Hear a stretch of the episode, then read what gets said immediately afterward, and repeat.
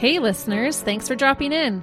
I'm Christy. And I'm Melissa. And this is Buried Motives, where we dig deep into the details of some of the most gruesome dirtbag murderers.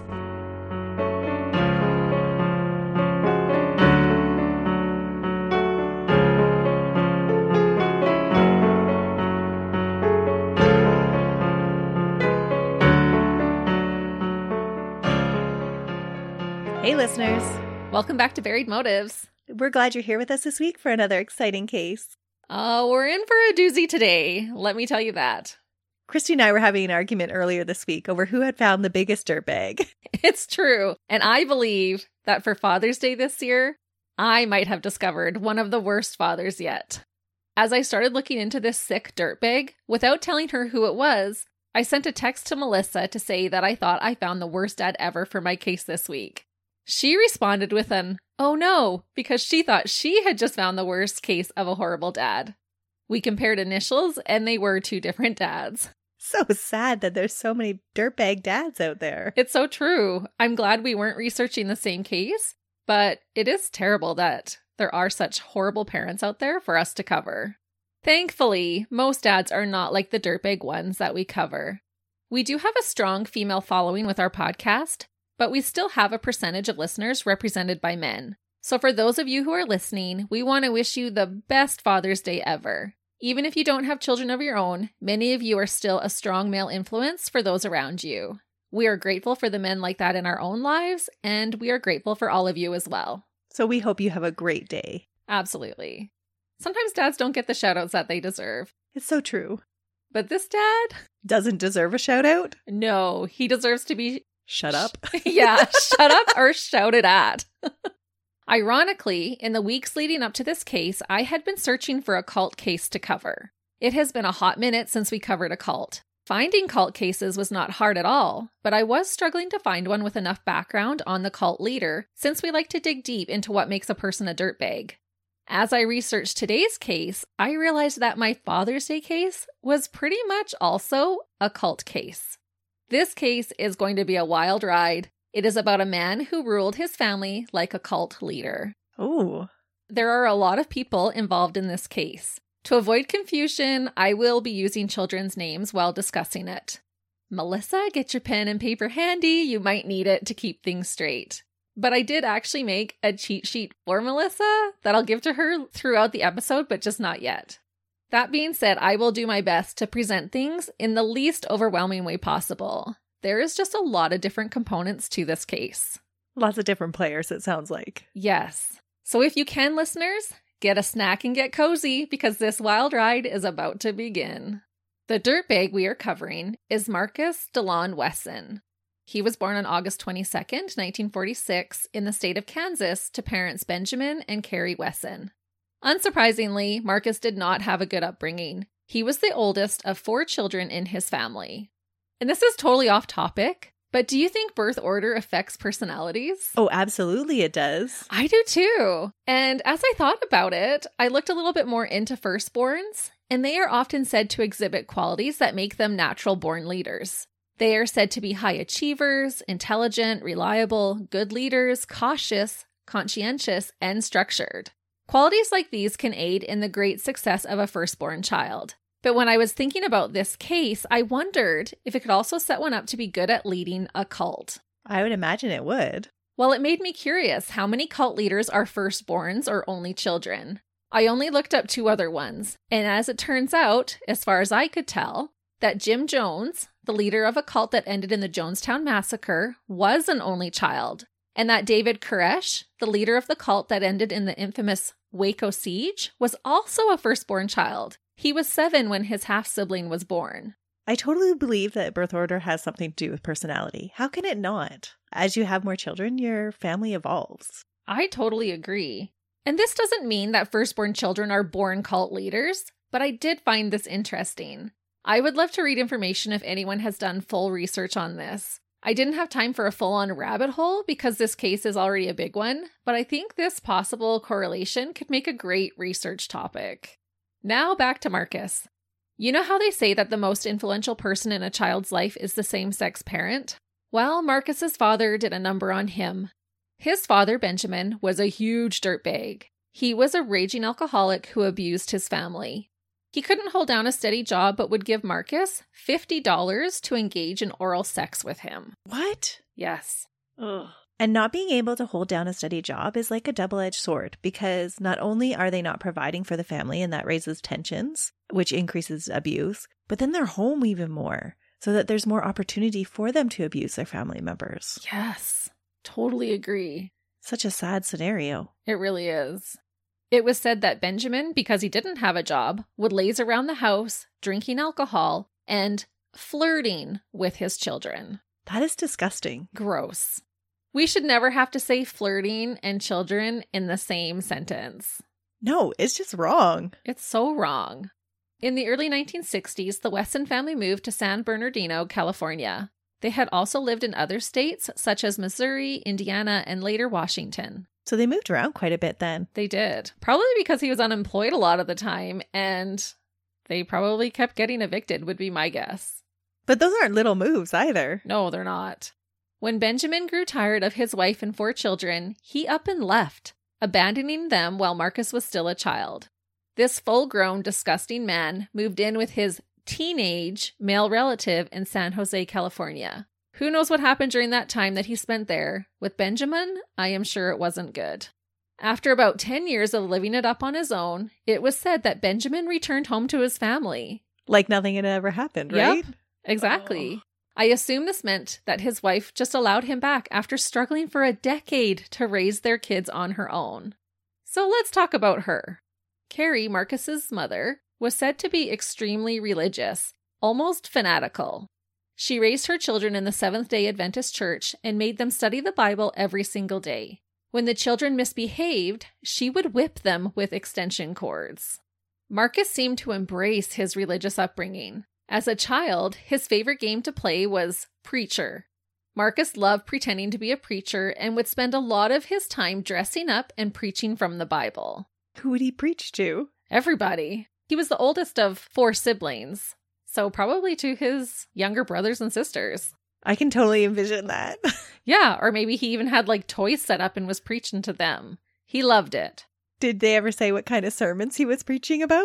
I would assume that they would be similar to whatever the sermons are like at Seventh-day Adventist Church. There wasn't a particular topic, though, that he focused in on? Not as a child. Okay. He just would take his little Bible, he'd dress up in his suit, and he would pretend to be the preacher. Not only did Marcus like to pretend to be a preacher, but he continued also to like to look like one, too. He liked to keep his hair neatly cut, and as a teenager, he still mostly wore a suit.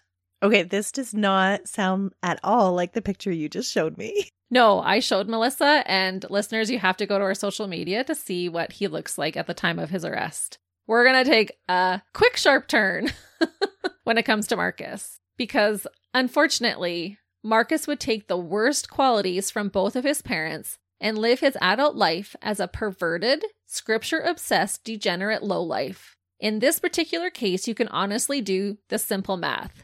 Benjamin plus Carrie equals Marcus. Equals dirtbag. Yes. I feel like it is clearly a nurture and not so much of a nature case. So you think this is all learned behavior? Yeah, because he's taking this right from his parents, how they behave. That's an interesting view, because it's not too many times that we can attribute it to just one. Yeah, and I really think it is. I don't think there's physiological reasons for why he behaves the way that he does. However, some would say that Marcus wasn't always the evil guy that he became. He attended Fremont Junior High School in 1960 to 1961. He wore his white shirt, jacket, and tie, while other kids wore t-shirts and blue jeans. A neighbor boy, Kenny Brownfield, said that he went to Marcus's house after school a few times. He said, quote, "The only thing I can recall is just going over there, and he had a bunch of electric trains and things like that. Marcus loved trains." Charles Cox, another classmate, said about Marcus, quote, "He was never a bully. He never would pick fights. Marcus was a great guy." One of Marcus's cousins said that Marcus didn't smoke, he didn't drink, and he didn't do drugs. Well, that goes along with his preacher attitude. Yep. And to further that, during his time at school, Marcus even joined the choir. Well, that's fitting. Yeah, and it's just kind of ironic to me that he starts off with this like clean-cut little preacher boy and turns into like the devil himself. Despite being in the 1964 San Bernardino High School yearbook, Marcus never graduated from high school. He didn't have enough credits. Instead, he dropped out and joined the U.S. Army. He was stationed in Europe and served in the Vietnam War. First, he spent 10 weeks in Fort Sam Houston, Texas, for medical corpsman training. He served from June 22, 1966 to June 3, 1968 as a medical orderly.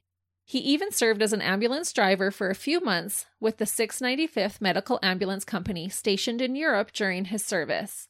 Marcus was surprisingly honorably discharged after that and spent 4 years in the inactive reserves. I was surprised to learn that he was a medic, a person who takes care of others so selflessly, after learning what a monster he later became. I just can't even picture him as an ambulance driver being there on someone's worst day of their life, giving them comfort and help. After being discharged from the war, Marcus moved to San Jose. While there, he met a woman named Rosemary or Rose Solorio. Rose was 13 years older than Marcus and already had 8 children. And how old was he at this time? In his 20s. So by 30, she had 8 children. Mm-hmm. That is a busy woman. That is. She was married when they met, but soon left her husband to be with Marcus. Did she take her children with her? She did. Neighbors stated that Marcus was kind and friendly and spent a lot of time with the kids. Marcus soon moved in with Rosemary and her children. Rosemary became pregnant and gave birth to her 9th child, Marcus's firstborn son, in 1971. Anyone who has had a child, I am sure, would agree with me that when you bring that little baby home, you quickly fall in love and become obsessed with the little squish. I can't say how Marcus felt about his newborn son per se, but what I can say is that his sights were set on a different child, his girlfriend's young daughter, Elizabeth. No. The daughter of the woman who just birthed his child, the little girl who was 20 years younger than he was. Oh.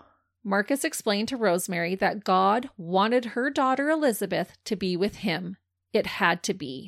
Somehow, Rosemary got on board, and when her daughter was only 8 years old, in 1974, Marcus, age 27, orchestrated a wedding in their home between himself and Elizabeth, a child who hadn't even hit puberty yet. Marcus told this child bride that she belonged to him. That's disturbing. Yeah, 8 years old, and he's 27. And he just thinks he has the right to her, that she's his possession now. Yeah, God told him. God wants it, so it must be done. When Elizabeth turned 12, Marcus started sexually abusing his child bride. When she was 14, Marcus and Elizabeth were legally married. What? Mm-hmm. Well, I guess they're not actually biologically related. No, they're not. And wouldn't her mother have to sign off on that? She would have had to, but she allowed him to do a ceremony in their home when she was 8. So she's buying into the fact that he is getting his authority from God. Yes. She had to have been. Elizabeth at this point thought she was in love with her abuser and wanted to be his legal wife. This is all she knew since the tender age of 8.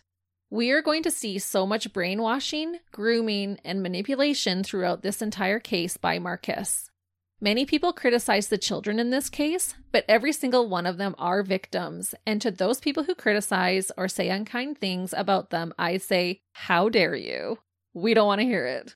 Within months after their wedding, Elizabeth gave birth to their first child together. If I did my math correctly, she would have been about 5 months gestation during the ceremony. This also means that the son Marcus had with Rosemary is the new baby's uncle, as well as their half-brother.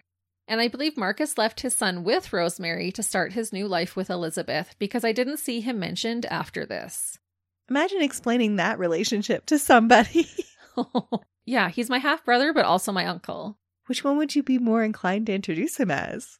My uncle? Because I wouldn't want him to know that my husband had fathered both. Yeah, that's so weird. Yeah, it's going to get weirder. Elizabeth would become like a baby machine for Marcus. She gave birth to 10 children for him in total. Wow. 1 child died as an infant. 5 sons and 4 daughters remained.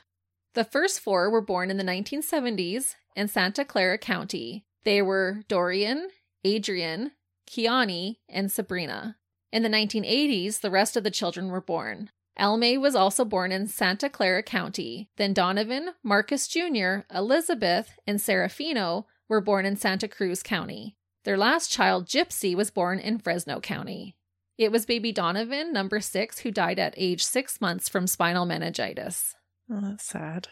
In 1989, Elizabeth's sister, Rosemary, could no longer care for her 7 children and dropped them off to live with Elizabeth and Marcus. No. So people around them must not have known what he was doing to them. Oh, I don't know. Her children at this point had already been sexually abused, and she had an alcohol addiction.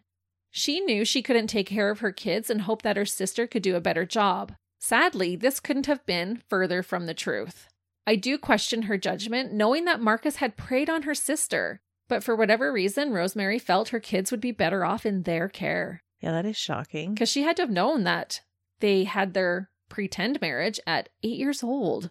But if she's convinced, too, that he is acting with some kind of higher authority. Maybe. Or maybe he really was the best option. Who knows what else was going on around them at that time. That's true, too. And a sad thought. It is. The Wesson home now had 16 children in it. And Marcus was in his glory. Oh, of course. He's got like a whole crop full of victims. Yep.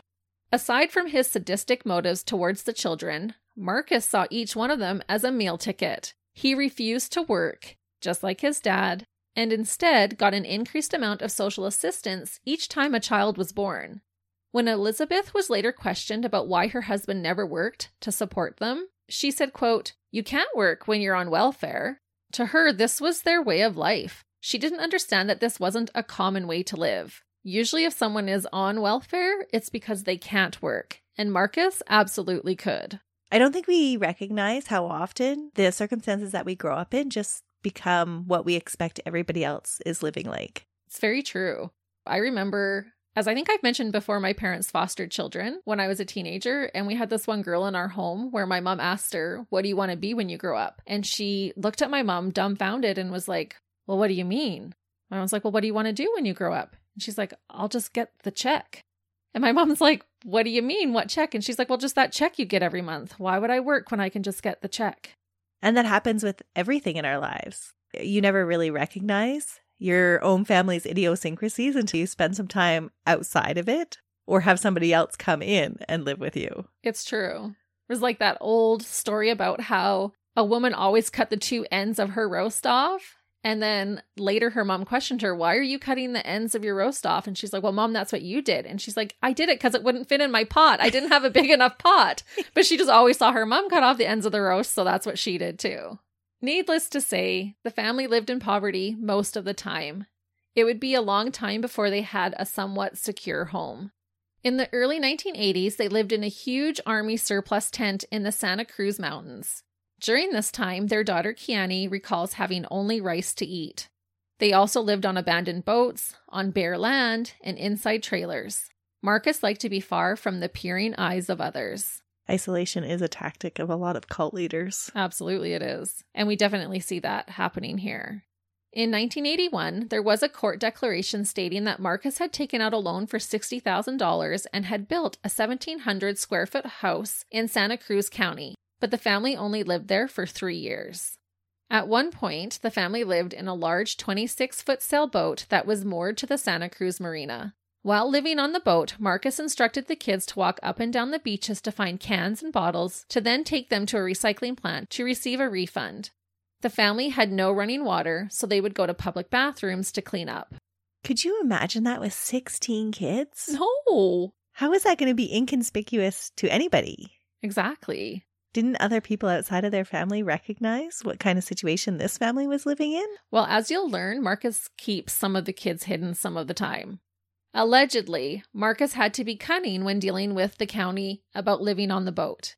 He called the county using the name of an actor, Richard Widmark, to inform them that the boat belonged to someone else now and that they needed to approve the boat as a live-aboard so the people who own the boat can have access to the harbor bathroom and shower. He was also trying to extend his famous persona's privileges at the harbor. He stated in an appeal letter that he would not appear in person at the board meeting so that the decision would be fair if they didn't know who he was, meaning get special privileges since he was so famous. Marcus reportedly had purchased the boat, so I'm unsure why he wasn't just forthright while communicating with the county. That is a bizarre situation. Yeah. The Santa Cruz harbor master said that Marcus, quote, just seemed like a counterculture guy in a counterculture community. He was a guy who was really trying to work all the angles. Just to get whatever he could for free. Mm-hmm. And we'll see this through the whole case. Proving this statement, Marcus also wrote a letter addressed to, quote, servants of the law regarding the boat situation and wrote, quote, a man is within the jurisdiction of equality, ethics, and legality when he takes advantage of loopholes in the law for the betterment of his family. Clearly, he found his swindling ways justifiable. Oh, that's a pretty eloquent speech for somebody that didn't finish high school. Actually, we will talk about it, but people do talk about how eloquent his speech is. So it's funny that you picked up on that already. Marcus made a friend while living here named Steve Sobrato. At least I think it was at this boat. It's not the only one that they lived in, so it was challenging to keep track. It might have been on the previous boat to this one. Regardless, Steve later said that Marcus told him that he gave up the corporate world to raise his family in a homeschooled Christian life. This corporate life he was referring to, I assume, was when he briefly worked at a bank after first being married. He's quite the storyteller, too. He is. It seemed that Marcus was trying to make his achievements sound way better than they actually were. He was not part of the corporate world. Steve stayed on the family's boat a couple of nights and said that in the morning they had to bail out water that had crept in overnight. Oh, it's not even a good boat? It's not. None of them are. He also said that Marcus invited him over for McDonald's burgers one night, but told him that they had gotten them out of the dumpster. He said the restaurant had to throw food out that didn't sell within a certain amount of time. I was going to ask you, where the heck did they find somebody that had thrown out 16 hamburgers for dinner? He had it down to clockwork, knowing when they'd be throwing stuff out. But I thought it's actually nice that he told them, you want a burger, but hey, just so you know, we got them out of the dumpster. So did the guy go over for dinner then? Well, he was there. I don't know if he ate a burger or not. Would you eat a burger if I gave you one from the dumpster? Well, if you're upfront about it, I guess, Christy. It's all wrapped up. Yeah, it's fine. Just because they reach the time limit doesn't mean that it's going to be all bad. Oh, definitely not. I think they were totally like, okay for them to eat. But when you have no job and you have 16 kids to feed, what else are you going to do? You get pretty ingenious, I'm sure. Mm-hmm. Police discovered what Marcus was doing in 1989 and charged him with welfare fraud and perjury. He apparently hadn't listed the boat as an asset on his welfare forms and had collected more than $20,000 worth of benefits and food stamps that he was not entitled to. Oh. He was appointed a public defender, but filed a number of motions on his own. The judge rejected one of them completely and referred to it as gibberish. Marcus claimed that the welfare department and the harbor officials were only coming after him because he was on welfare too long and was able-bodied and was using his educational background to stay on welfare. Yeah, because you're not allowed to do that. Right. And that's actually what I said. Yeah, Marcus, you were abusing the system. But he didn't see it that way. He seemed to think he was outsmarting the lawmakers and beating them at their own game. He was perfectly capable of working, but decided taking the tax dollars of those who did work was a much better plan. He was above it all. I read varying things about the outcome of these charges. Some say Marcus pled guilty to these charges, and others said he was found guilty. Either way, he was given 5 years probation, was given several different fines, and served 180 days in jail. I assume that Elizabeth had to figure out how to take care of everyone during this 6-month incarceration. And reportedly, she would argue that he was jailed for contempt of court, not because of welfare fraud or perjury. And I question, with a husband like Marcus, why try to save face at all? I don't know. That almost sounds believable. Could be. I can just envision him arguing with the judge. Yeah, because he thought he was smarter than everybody. Right. So then you'd be held in contempt. And that probably was the reason why he was sent to jail. That could have been. But he was convicted on those charges as well. Oh, okay. So she just doesn't want to own up to the whole thing. Maybe. I think she was just totally brainwashed by Marcus as well. She believed whatever he wanted her to believe. He must have been really charismatic. Oh, he had to have been. He was described as like friendly. He came off sounding intelligent. Some people thought he was a great guy. In 2003, the Wesson family made their way to Tamale Bay, which is about an hour north of San Francisco. They found an even bigger boat this time to live in, a 63-foot tugboat. Ooh, be like a mansion. It would feel like that. Again, there was no bathroom. The boats they lived in were often abandoned, which meant that they were in pretty rough shape and were rotting away. These were not glamorous boats by any means. So not a mansion. Mm-mm. They tripled their space, I guess. Yeah, it would feel like a mansion to them. Marcus acquired a dinghy boat that he would sit in and make his daughters row him to the tiny nearby village of Marshall. A person from this village later said that they would row him to the shore like they were slaves. He said, quote, "I had them pegged as some sort of Jonestown cult." Oh, and sounds like they were right on the mark. Mm-hmm. Residents also noticed that the girls all had to walk behind their father while wearing long black skirts and veils, even in the hot weather. The girls were always covered while out in public from their necks down. As they walked, they had to look at the ground and not at their surroundings. So you can imagine how odd this would seem. This big guy being rowed in a boat by all of his daughters, and then they have to single file walk behind him, dressed in black, covered, looking at the ground. But how great for him. He thinks he has this whole little entourage of slaves behind him. Well, he did. The girls didn't say much, but some locals noted that some of them spoke with lisps. Marcus was described by others as having an extensive vocabulary, like we said, and could express himself in flowery language. He was a larger man, weighing in at around 300 pounds, and went from originally being very clean-cut to sporting unkempt, lengthy dreadlocks. A neighbor described Marcus's hair as, quote, "one big, long, greasy dreadlock. It was caked in dirt and oil." It did kind of look like that from his picture. Uh-huh. That fall, the authorities made the family vacate from the boat because it was ruled unsafe. And I'm so curious why their family and living conditions was not investigated further. How is evicting them helping them? The police had no way of knowing what was to come. It just always sad in retrospect to see that there was more than one opportunity for someone to step in before this nightmare continued. I'm just shocked, like you said. They knew enough to intervene to not leave them in an unsafe houseboat, but they didn't intervene to actually take them to a safer environment. Or make sure that all of these children are properly being cared for? Well, very obviously they're not. If they don't even have the necessities of life like water and proper food, that doesn't come from a garbage can. Right. But Marcus is a schmoozer too. Who knows what he said? He's quite manipulative in the way that he speaks. Eventually, the brood made their way to Fresno, California.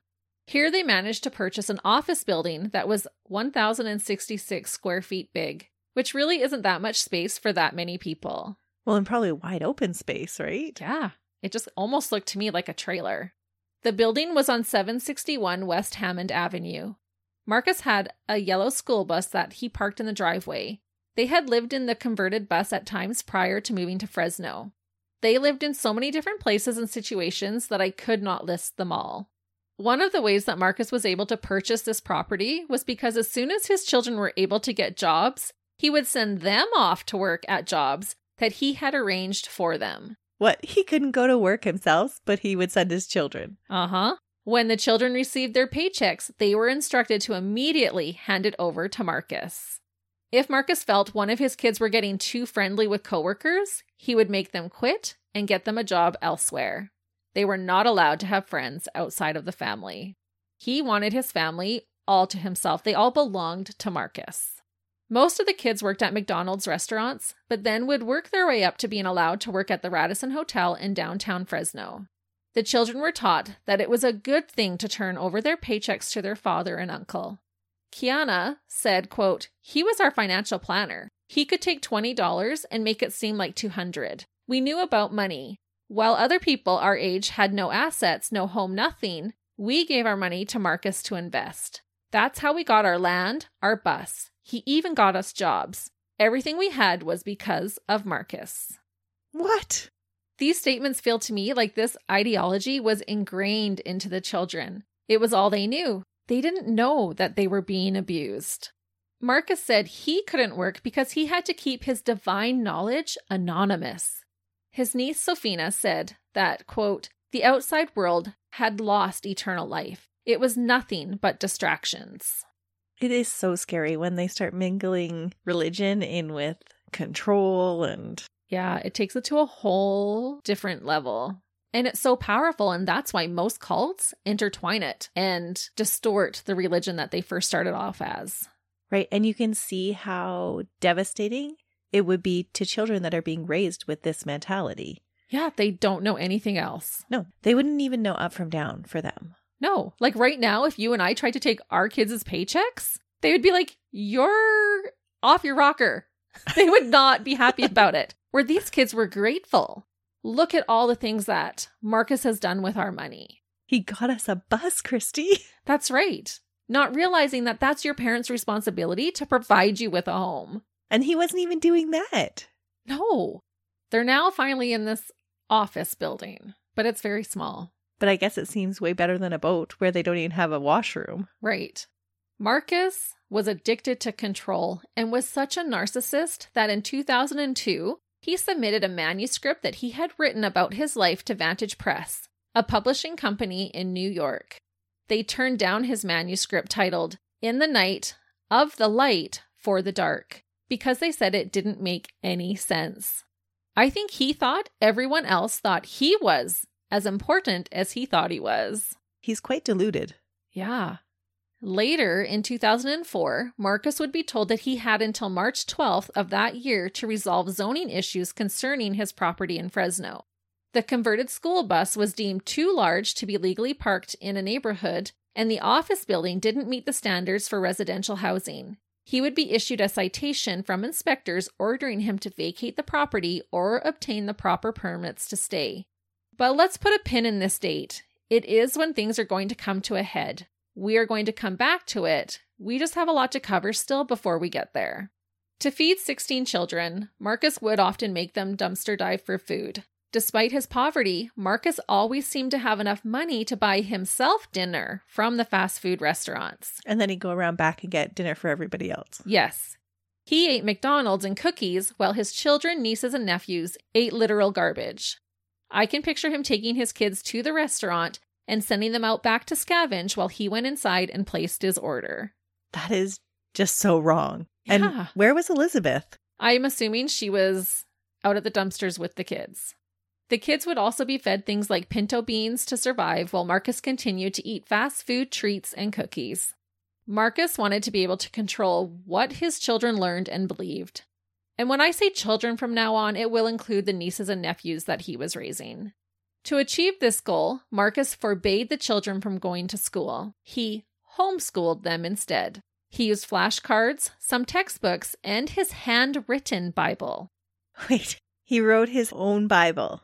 Yes. Transcribed it, or he was like writing his own scripture? He took the King James version of the Bible and altered it, which we'll talk about. He made his own version. Mm-hmm. Wow, this is always such a similar path. It really is. He would also have the older children assist in teaching the younger ones things like reading and math. One of his nieces would later admit that she could not read or write, so I'm not sure how much secular education was actually taking place. I think his priority was placed on the spiritual lessons. Well, and if they didn't know how to read and write on their own, then there was less chance of them actually developing knowledge and attitudes that went against his own. Mm-hmm. It kept them dependent on him. So remember how Marcus liked to play preacher as a child? Well, now he had his own little congregation to preach to. Every day the children were taught Bible lessons. For a while, they stayed connected to the Seventh-day Adventist Church and attended multiple spiritual retreats put on by that church.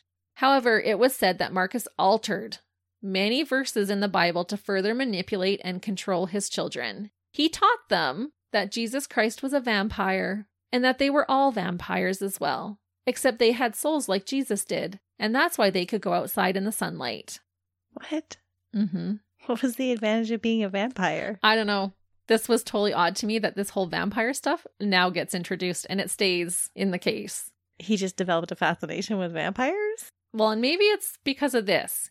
He said there was no conflict between being a vampire and belief in God because both were immortal. Oh, so they just go hand in hand. If a vampire is immortal and Jesus is immortal, they must be the same. Marcus gave the female children vampire middle names and named himself Javam Mark Suspire, a name he created from the words Jesus, Marcus, and vampire. Wow, he is going a little off the rails. But totally committed to it. Eventually, Marcus started to tell his children that he was Jesus Christ. This guy is crazy. I know. He went from being a vampire and now he is actually Jesus Christ. Yes. Okay. Because he was the Almighty, the family owed him their complete obedience. They were also ordered to call him Master or Lord. And they are probably terrified and did it. Oh, they did. Yep. Like a doomsday cult, Marcus instilled fear in his family by preaching that the end was near. If the children didn't perform their school or Bible study duties, Marcus would strike them with a stick that had duct tape wrapped around it, or he would use a small baseball bat to hit them. His daughters and nieces had to be at his beck and call. They were made to wash his greasy dreadlocks and scratch his armpits and belly for him. His armpits? Yes. Oh, that's so gross. I know. Oh, my skin is crawling. Yeah. He's this greasy, dirty guy. And come on, girls, scratch my armpits and my belly. Why his armpits? I don't know, because he's disgusting. I wouldn't even scratch my husband's armpits. That's just so yuck. Yeah, that is so disgusting. But he was wanting them to treat him like he was their master. And do you think it had something to do with humiliating them so they would continue to be submissive? Yeah, I think it was probably showing his dominance over them. Yeah, because that's a disgusting thing. It really is. And to be able to continue this, like I said, the kids were not allowed to associate with other children. Marcus kept them hidden from the public. Many neighbors later said that they had no idea so many kids were living next to them. When the children did interact with anyone in public, they were described as polite and well-behaved because they hardly spoke. They weren't allowed to. Right. Despite the abuse and segregation, the family would later express that they did have good times as a family. Marcus would have the family put on plays and concerts and would have ugly contests where everyone had to dress up as ugly as they could and see who was the ugliest. Okay, that sounds fun. I thought that actually sounded fun. I might have to do that. Have an ugly party. Rosa remembered that he would also sometimes throw a handful of change into the center of the room so all the children could play scramble. He would stand back and watch them all race and scramble to pick up the coins. And did they get to keep the change as a prize? I'm assuming they did. It sounded like it. Okay. But I almost thought he's standing back, like, my little peasants, feed off my change. Like, did he get some kind of gratification out of watching them scramble for his little leftovers? Oh, probably. But you can totally see how he's intermixing good things so that they enjoy being with them. Like, it's not all bad. And so now they're more motivated to stay. Right. Yeah, he is very good at his craft. Kiani said she remembered the family spending time at the beach in Monterey or Santa Cruz and would sometimes make trips to Fresno or Washington State. Her dad would make mixtapes for them to listen to on the drives. She also said he taught them how to swim and fish, go sailing, and that he made them skateboards. While living in Fresno, the boys would skateboard while the girls played in the water at Woodward Park. Kiani also recalled them celebrating the 12 days before Christmas with fun things assigned to each day. Things like Gingerbread Day, Dad Cook's Day, Spaghetti Day, and Trade Jobs Day. She said, quote, "Those were the best times of our lives. It was fun." Serafino said, quote, "My dad taught us how to build things, how to use our hands instead of buying things. We had hobby boats, a galleon, sailboats on the bus that was in storage. There were pictures we painted. We learned a lot about working with wood and foam." His wife Elizabeth said that her husband was, quote, "good at building things, creative. He was a very imaginative, loving husband and father. To him, the most valuable, precious thing in the world were children." And that's why he abuses them? Well, I think they're the most important thing to him because he feels like he owns them. To me, reading this really supports the idea that Marcus had raised his family in a cult-like structure. Despite the horrible things that were happening, Marcus managed to make them feel like they were a loving family and made them totally dependent on him for everything, even the good times that they shared. The children were described as being somber by onlookers, but when Marcus would allow it, they were able to laugh and have fun. When they were allowed. Yeah, so he was like the source for everything for them. Money, food, life, even laughter.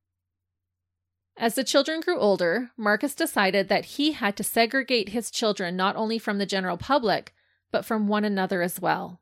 As the daughters started to develop, Marcus was worried that the sons would become sexually attracted to them. Because he was. Exactly.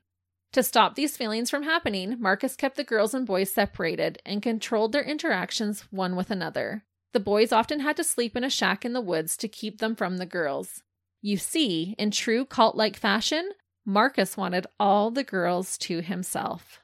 Starting at age 8, Marcus groomed the girls for worse to come by fondling their chests and genitals. Next, he taught them how to perform oral sex on him, followed by eventually raping each one of them on a regular basis. And that started at the age of 8? At 8. But that's when he took his first bride. Oh, that's so young. Ruby, one of his nieces, later said in court that the routine rapes were referred to as loving, and would say it was a father's, quote, way to show affection for his daughter. Can you even imagine? He would call on a daughter and basically tell her it was time for her loving, and she would comply. He is an absolute pig of a dirtbag. I can't even imagine. They're so isolated that this would just seem normal to them. Yeah, she said this is how a dad shows affection. To try and justify his actions, Marcus would read the family passages from the Bible. The ones that he had made up? While instances when a man had multiple wives.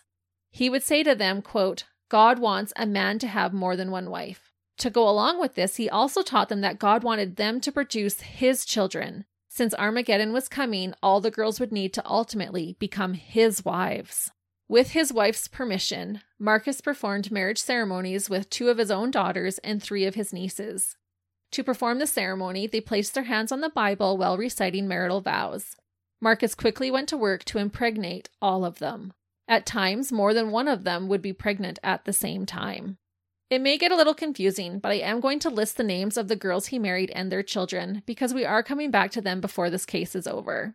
And this is where I'm going to give Melissa my little cheat sheet that I had to write out to keep things straight. Make sense? Yep. Okay.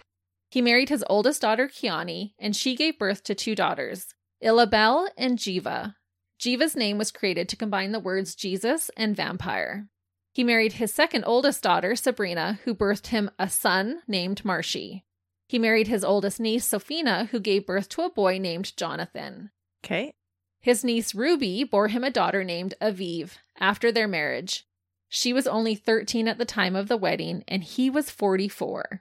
And his other niece, Rosa, gave birth to a son named Ethan and a daughter named Sedona after their wedding.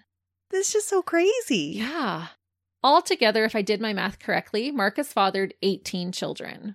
Marcus had convinced these girls that they wanted to marry him and bear his children.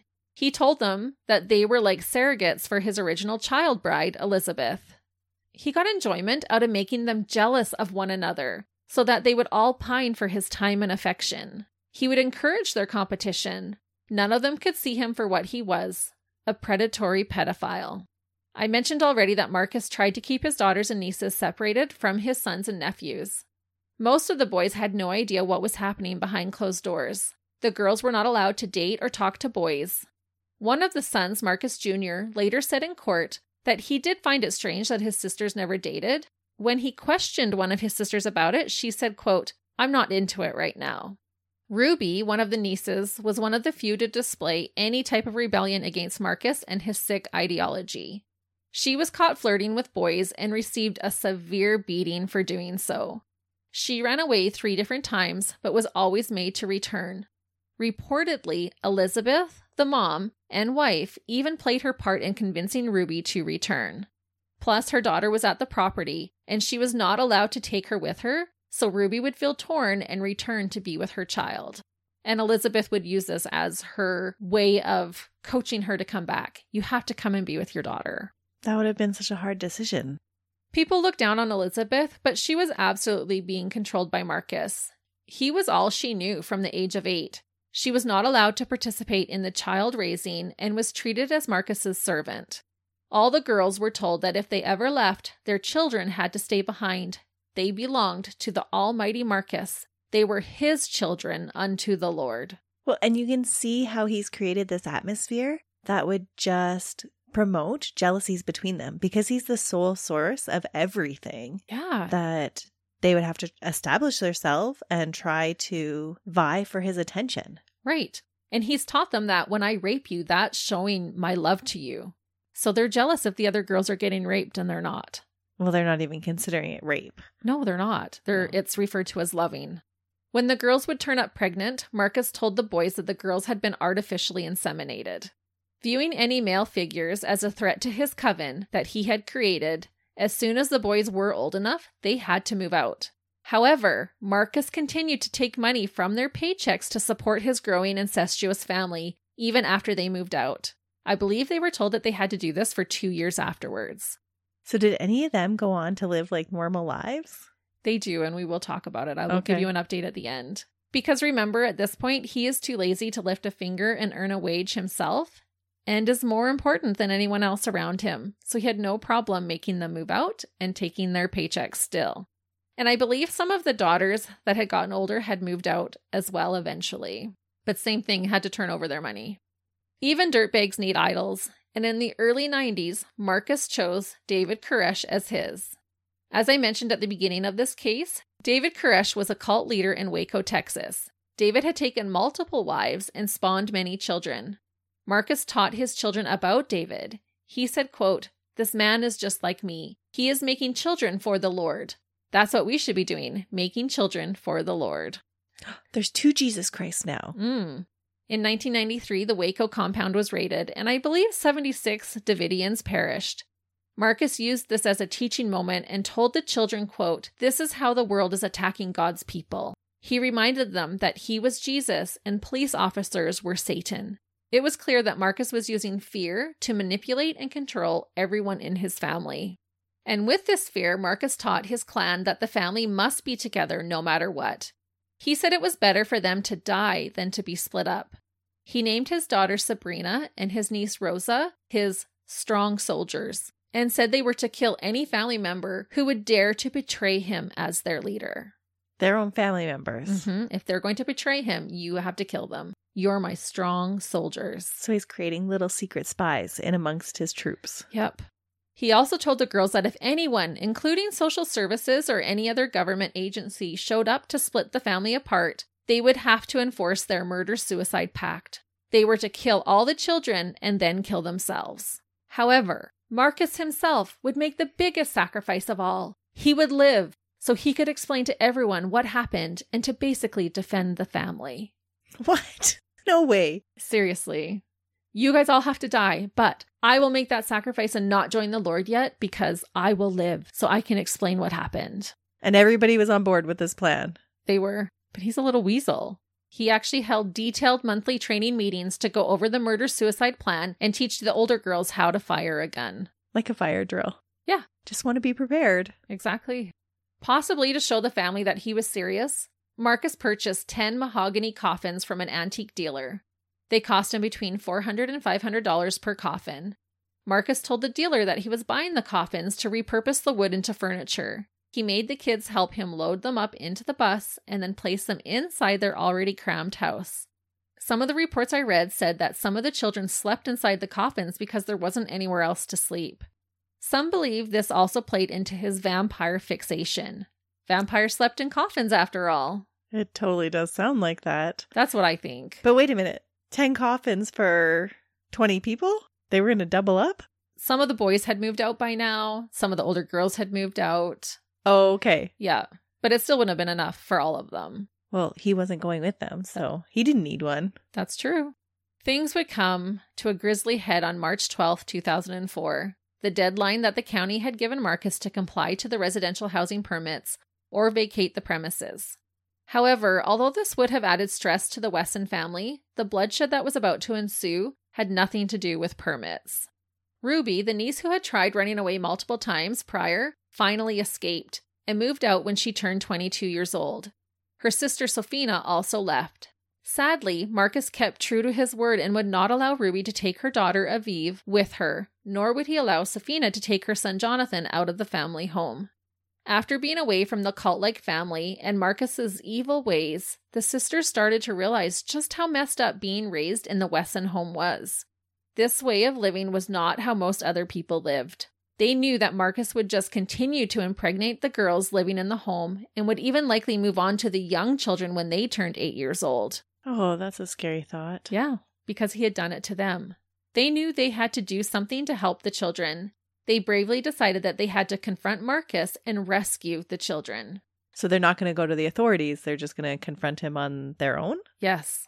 And it kind of escalated because the women had also gotten wind that Marcus was planning to relocate the family to Washington State to be closer to his abhorrent parents, likely because of the deadline set by the county. So rather than comply, we're just going to move on. That's what he always does. Right. That's why they changed location so many times, probably growing up. Mm-hmm. The girls arrived at the house with some other people, including extended family members. So they didn't go just the two of them. They brought this entourage of people to support and help them. They knew this wasn't going to be easy. They arrived there at 2:15 that afternoon. Sophina stormed inside the house saying, quote, "I came to get my son." She found Jonathan and started leading him out by his hand.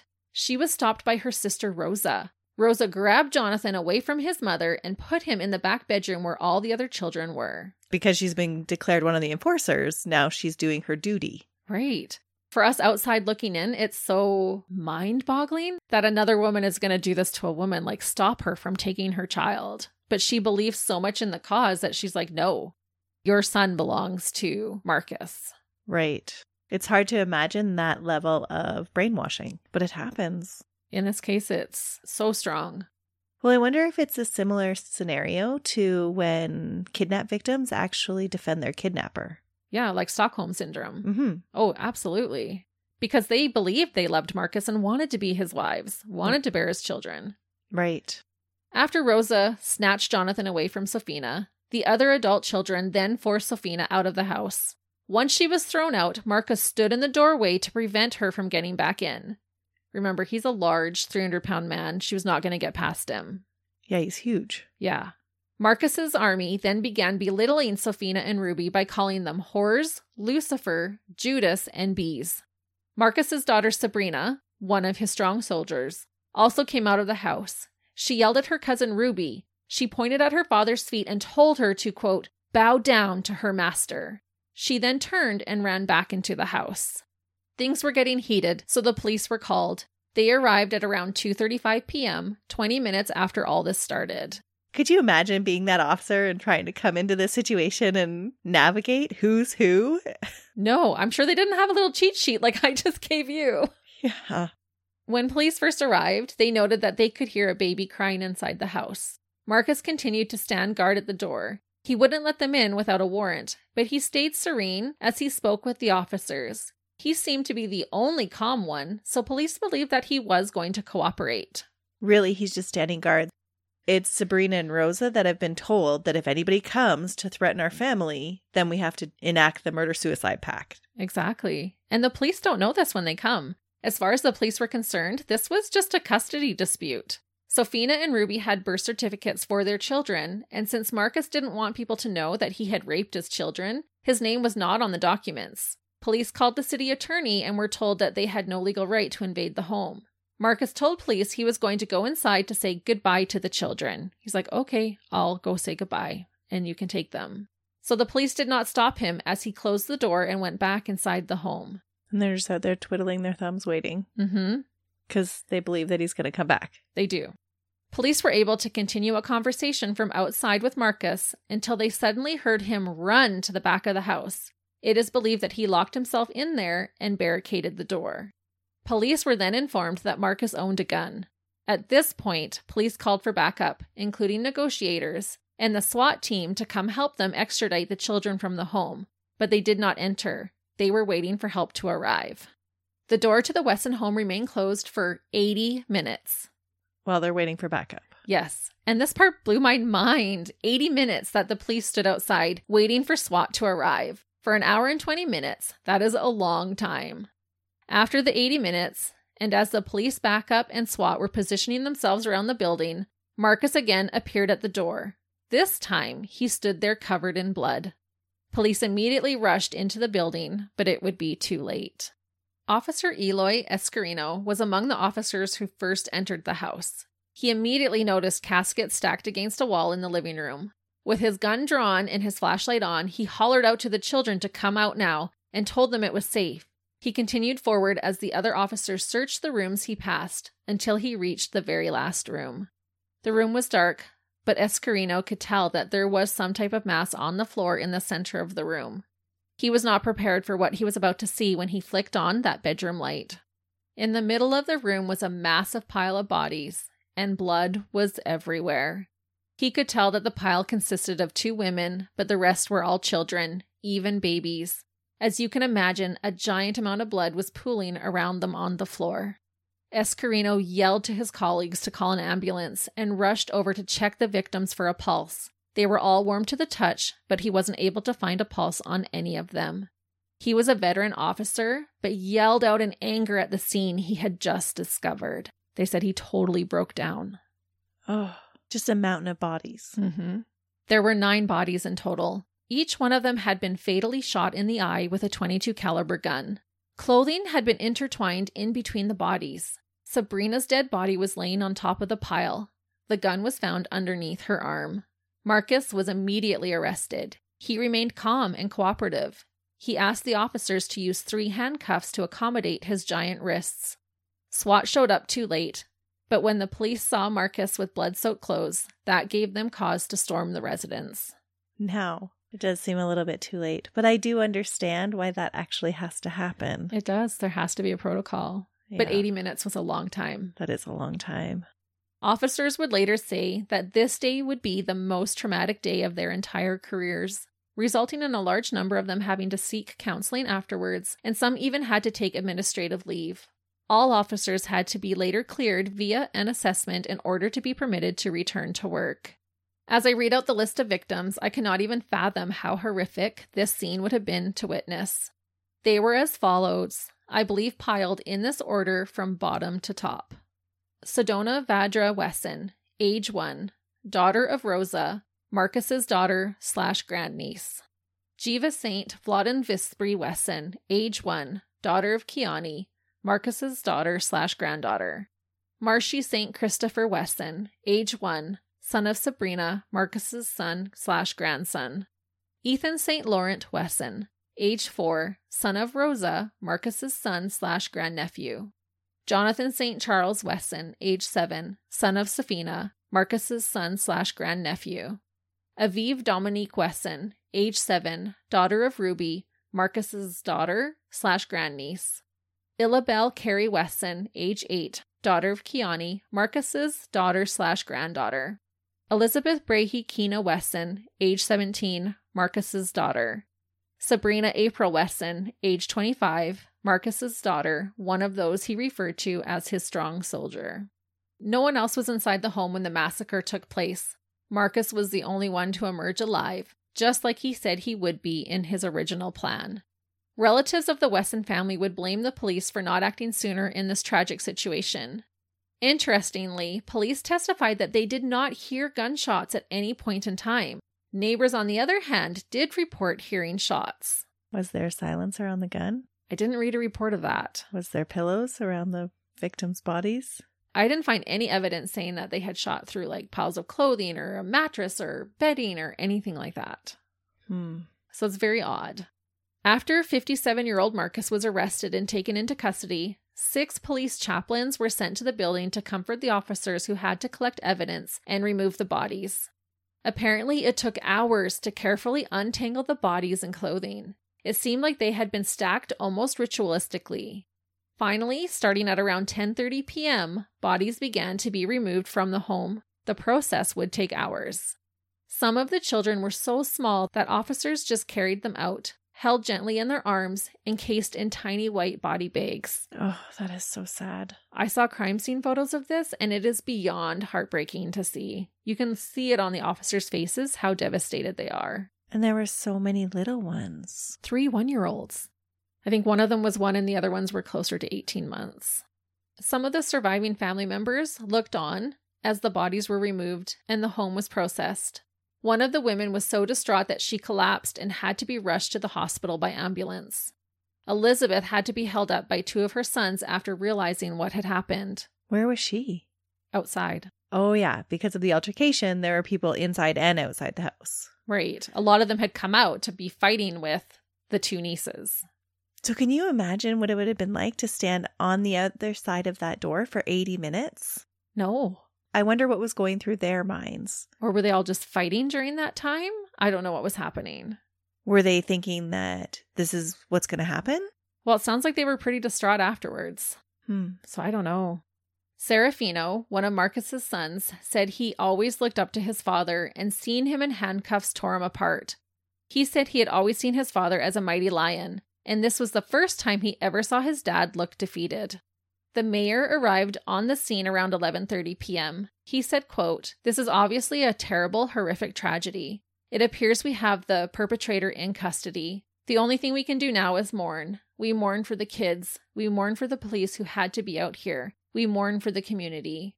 He also stated that the city of Fresno would never be the same after this mass murder. It was the largest one in the city's history. And I think it still is. I hope that it still is, that there wasn't one that beat this. It was 9 people total? Yes. While all of this was happening, Marcus was charged with 9 counts of Penal Code Section 187 murder. He was also charged with multiple counts of rape. He was questioned for hours, to which he willingly participated in. He was eventually taken to be held in Fresno County Jail. His bail was set at $9 million. Good. Community members were devastated and were said to have raised money to help cover funeral costs. I believe the funeral home greatly helped with this as well. However, this story did not get much coverage nationally, which is just so shocking. Yeah, I don't think I've ever heard this one before. Marcus's trial was an emotionally filled one. Many testimonies made by family members proved just how manipulated they had been at his hand. Some of his children would later comment that it took some time for them to see what was really taking place in their family home.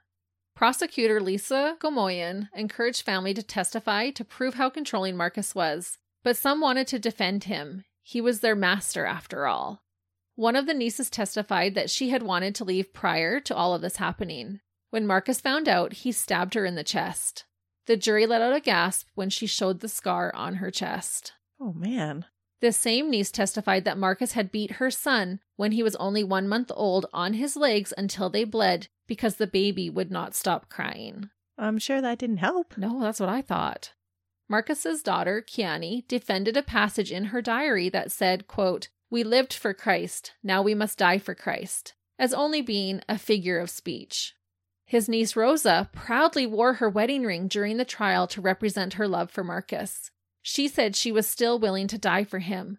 When questioned about the sexual abuse starting at the age of 8, Rosa said, quote, "He did it so we would be better women." And this is a person that he killed 2 of her children.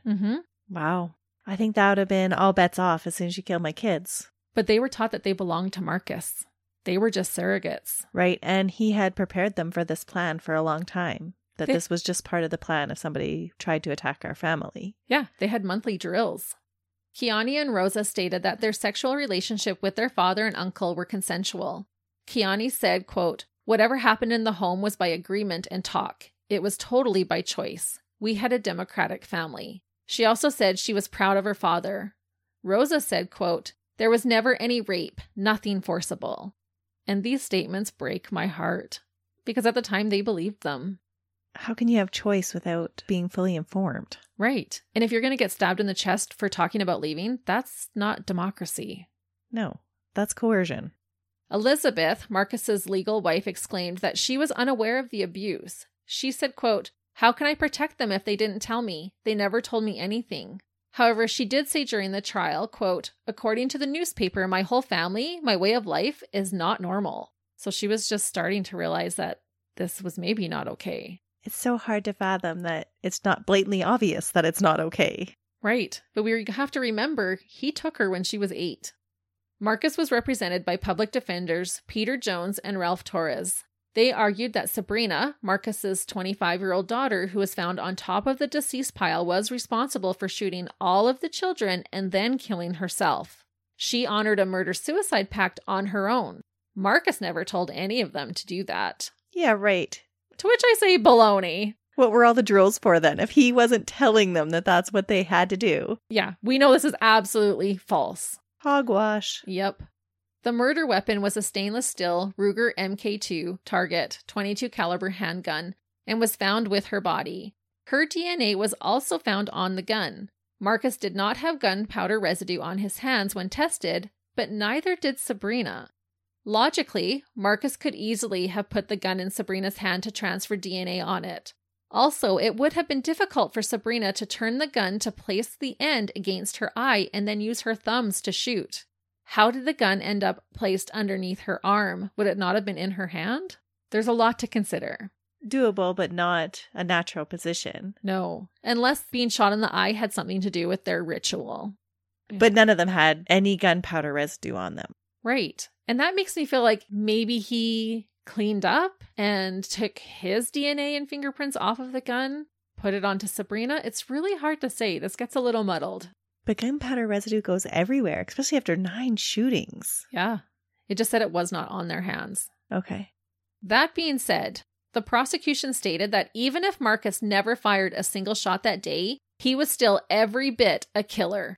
He used incest, fear, and perverted Christian teachings to persuade his children to carry out such an act. This meant that Sabrina could have been the one to shoot each one of the children in the eye and then take her own life. Coroners also determined that Sabrina was shot more than an hour after all of the other victims.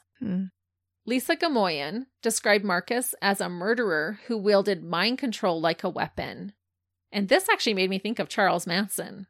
She quoted Marcus's statements he made to his children when he said, quote, "It's better to die than have the government or some agency break up the family. Are you ready to die? If Child Protective Services ever comes in, we are to kill the kids and kill ourselves so we can be with the Lord." Yeah, he had taught them that right from the very beginning. So he's totally responsible, even if he didn't hold the gun himself. Totally. 100%. Defender Ralph Torres admitted that Marcus was a flawed man who engaged in deviant behavior, but then tried to redeem him by saying, quote, "But he is a deeply religious man, a zealot who believes in the Lord Jesus Christ." And I thought, is that really supposed to make his actions okay? I hate to break it to them, but I am confident in saying that the actual Lord did not support Marcus's actions in the least bit.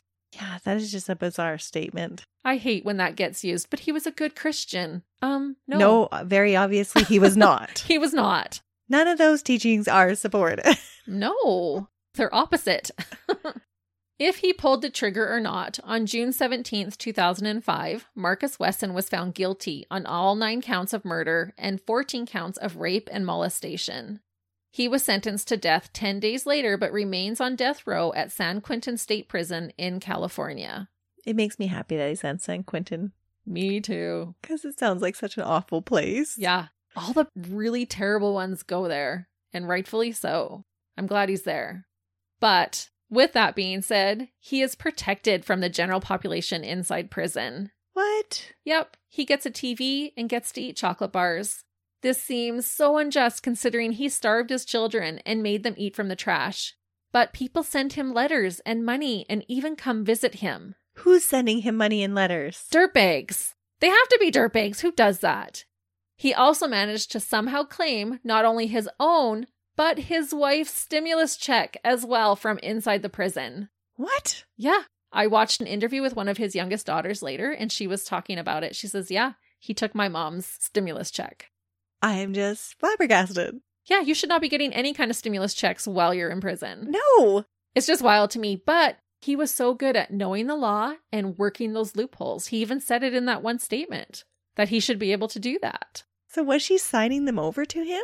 No. Years later, Mark Cutler, who I believe represented Marcus in one of his appeals, said that Marcus's execution will likely take decades. At the time of his statement, Marcus was 64 years old, and this summer I believe he'll be turning 77.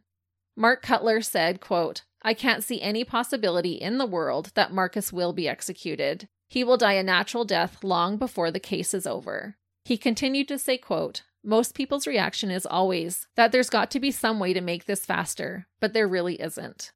The chief of Fresno Police, Jerry Dyer, said that regardless of the financial cost, quote, "Marcus Wesson is the very reason we should have the death penalty. Life in prison for him would be an injustice to his 9 children he killed. And I say not even to mention the life-altering abuse he inflicted on his remaining posterity and family members." Right. But life in prison is exactly what he's getting because they're not going to put him to death. No. So how is it really any different? It's not. Except it costs a lot more money. Exactly. A life sentence is actually cheaper. It's true. And so in this case, they're both the same. He's going to spend out his whole life in prison, except he gets how many multiple repeated attempts to appeal his case, to drag all of that evidence out again and have it rehashed and... Yeah. And in the meantime, he's watching TV and eating candy bars. Yeah. It just seems very unjust. It does. Marcus has made appeals, continuing to lay the blame solely on his daughter. But thankfully, none of them have been granted.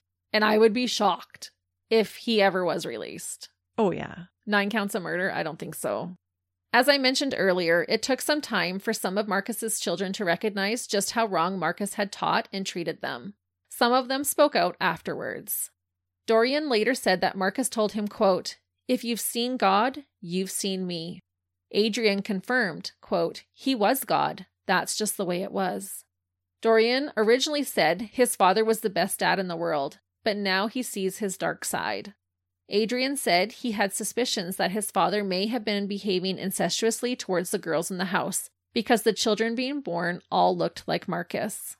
Serafino opened up about the abuse. At first, all he could focus on was defending his dad, but eventually he saw his father for what he really was. He spoke about how once he snuck a spoonful of peanut butter, and when caught, he was beat with a cable wire for 20 consecutive minutes. He said their punishments often lasted for weeks or months for one offense.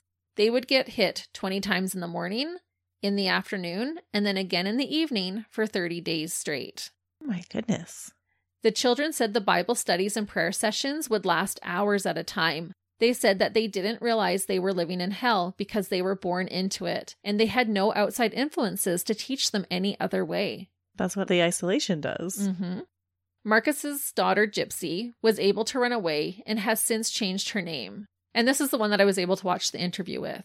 She said that sometimes they were made to stay below the ship's deck for 4 or 5 months at a time. She said, quote, "It felt like being in a prison, very depressing, like hopeless, and you felt trapped, nowhere to go. We stayed below deck because if we were above deck, people would see us and question, why aren't we in school? He couldn't have that happening." She said on the stand when she had to testify, she was only 10 feet away from her father. The children thought he would get out and were afraid to talk badly about him. She said if the children were to testify now, it would be so different. So they didn't give an honest testimony back then for fear. Yeah, he was only 10 feet away from them. He shouldn't have been in the courtroom when they were testifying. No.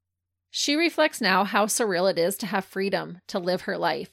She can eat what and when she wants and take a shower or leave her home freely. She also has said that the word monster isn't a strong enough word to describe her father. A new word needs to be invented to accurately describe him. She wishes he would be sent into Gen Pop inside prison and let the other inmates give him what he deserves. Wow. Kiani, who had testified defending her father during court, later said, quote, "I didn't know anything else and I thought it was all right. I thought it was okay because we were being a surrogate mom, a surrogate mother. So that's how I justified it. I was always afraid to disobey the rules or leave because I felt I would be cursed. To not have my dad's blessing or to not be blessed by Jesus. I didn't want that." Kiani also stated that she thinks her sister did kill the children and their sister, but she thinks her father killed Sabrina. And I have to say, I think I agree with her. I can see this being how things panned out. I think she probably shot the children and the sister and then helped him to entangle all of the bodies, because why would he do all of the work? And then he, I think, took her life. Yeah, that makes sense. The remaining children have done their best to move forward with the nightmare they all endured. Many have successful careers, marriages, and children of their own with a loving partner. And I honestly wish them all so much healing and happiness in their lives. They are all warriors in my eyes. None of them have contact with Marcus. They say they see him for what he really is, psychotic, delusional, and narcissistic. I will end with a statement about this case from the director of the Hallowell Centers in New York and Boston, psychiatrist Edward Hallowell. He said about Marcus, quote, "What he basically did was create this crucible of fear. He used fear, extreme fear, to get these kids to act completely counter to their self-interest. Such was his control over their minds that he could even send them out into the world and they didn't blow the whistle. All they had to do was walk into the police station or even just tell their boss about what was going on at home and the jig would have been up." And that is the story of the self-centered, selfish, slothful, disgusting pig of a dirtbag who thought he was godlike and owned every single person in his family, the evil, unrepentant father, Marcus Wesson. You're right, Christy. That was an awful case about a horrible dirtbag dad. Yeah, I'm really curious to hear about the dirtbag dad that you're researching currently. Well, he was a dirtbag, but I'm not sure it was to that magnitude. Yeah, Marcus is one of the worst ones I've ever researched, for sure. I believe he totally ran his home like a cult. I'm always so shocked at that cult mentality and how you can get somebody to go against their own self-interest. But I feel like it's easier when it's your children and you're raising them that way. These weren't outside people that he was trying to convince and bring in. He was creating his own little flock. Yeah, it's true. Right from birth, he was brainwashing them. Yeah, by incest and rape. He's just so despicable the way he treated them. Yeah, and I think the salt in the wound is that he's still blaming Sabrina, still saying it's not him, it's not his fault. He is not sorry at all. That's his narcissism coming through. But thankfully, we are done now with Marcus Wesson, and I hope that those of you who are listening can focus your time and energy on the great men in your lives, the men who are not like Marcus, and I hope that all of you will have a really fabulous Father's Day. And we'll be back again next week with another dirtbag. But until then, see ya. Bye.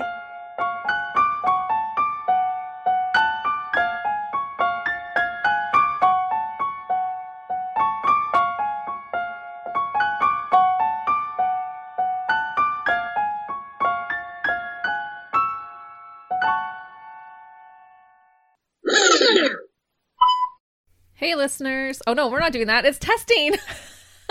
We can go right into it. That's okay. No, we have to test. We've learned that. We need to live stream from the beach. He's so amazing. We are looking at how to pronounce.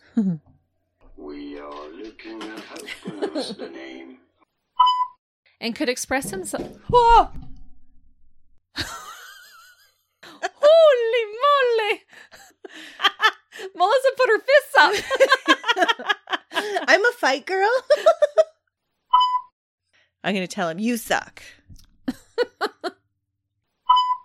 Melissa's sending him love texts. That was not nice. Have a heart attack. So he couldn't go to jiu-jitsu. He can go. Make sense? Yep. Okay. I was like, how do I write this out? Because it gets so crazy. David Koresh was a cult leader in, I was going to say Waco. It is Waco. Waco, yeah. Hold on, I got to put my cheat sheet back. Okay. Is it helping? Yep. Okay. That was weird. I thought it was like feedback from the mics, but that was in my head. Whoa. Christy has feedback in her head. Oh, that was weird. But we are pretty certain that all of the dads listening are great dads because you listened to us.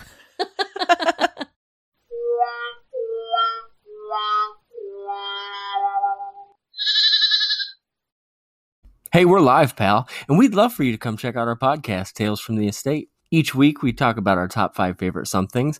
My beautiful wife, Caitlin, likes to share all sorts of random facts. Yeah. Did you know that cows have accents? We did now, but we also review all sorts of snacks and other great things. And so if you love everything random, I think you'd enjoy Tales from the Estate. So come check us out. Yeah. Okay, thanks. Bye.